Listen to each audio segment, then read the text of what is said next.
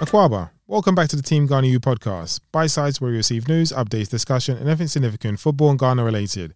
As always, we want you, the listeners, to be actively involved by tweeting or emailing us for discussion or wanting more information.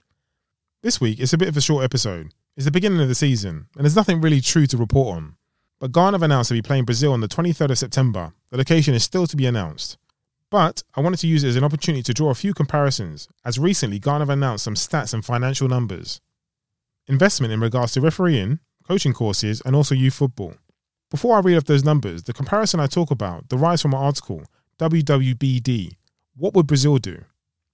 In the article, I reference Arsenal's Edu, whose role at the time, which was the tip of the iceberg, was working with a large number of staff, planning each training camp and international break down to its smallest details. And at the bottom of the iceberg, which is often not seen, the hard work is the early talent identification and implementation of pathways for players.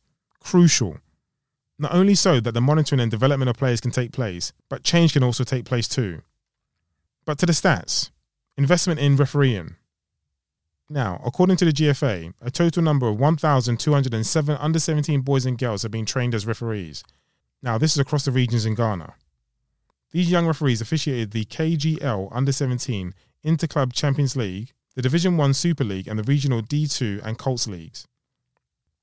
The technical development investment a total number of 1,122 coaches have been trained and refreshed with various licenses.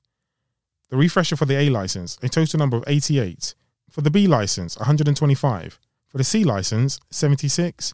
And for the D license, which is a new course, 833. And for youth football, the GFA have secured a five year sponsorship package with KGL worth $1 million. The KGL Regional Challenge Cup and Interclub Champions League have been introduced to accelerate the development of juvenile football. The GFA will be investing a further $100,000 to purchase footballs for all the RFAs. I find it hella interesting we're playing Brazil, because Brazil are Brazil, but also because these stats and financial numbers are being released. Not only can we watch the game because it's Brazil and it'll be a spectacle, but following 2009 and our World Cup win, I think it'll be interesting to compare our progress. Yes, we can compare our progress despite different starting points. The road in preparation for Qatar has begun. I'm looking forward to the 24th of September based on the argument or the discussion, based on our progress, where we've come from and where we're heading. Brazil and Ghana. Take a look at the article and let us know your thoughts. That's it for this week's episode. We'll be posting as usual via social media, keeping up with the stories that unfold in the coming weeks. As always, if you got any questions or queries, email us at teamghanaeu at gmail.com or tweet or DM us at teamghanaeu on IG or Twitter. Thank you, take care, we'll see you in a couple of weeks.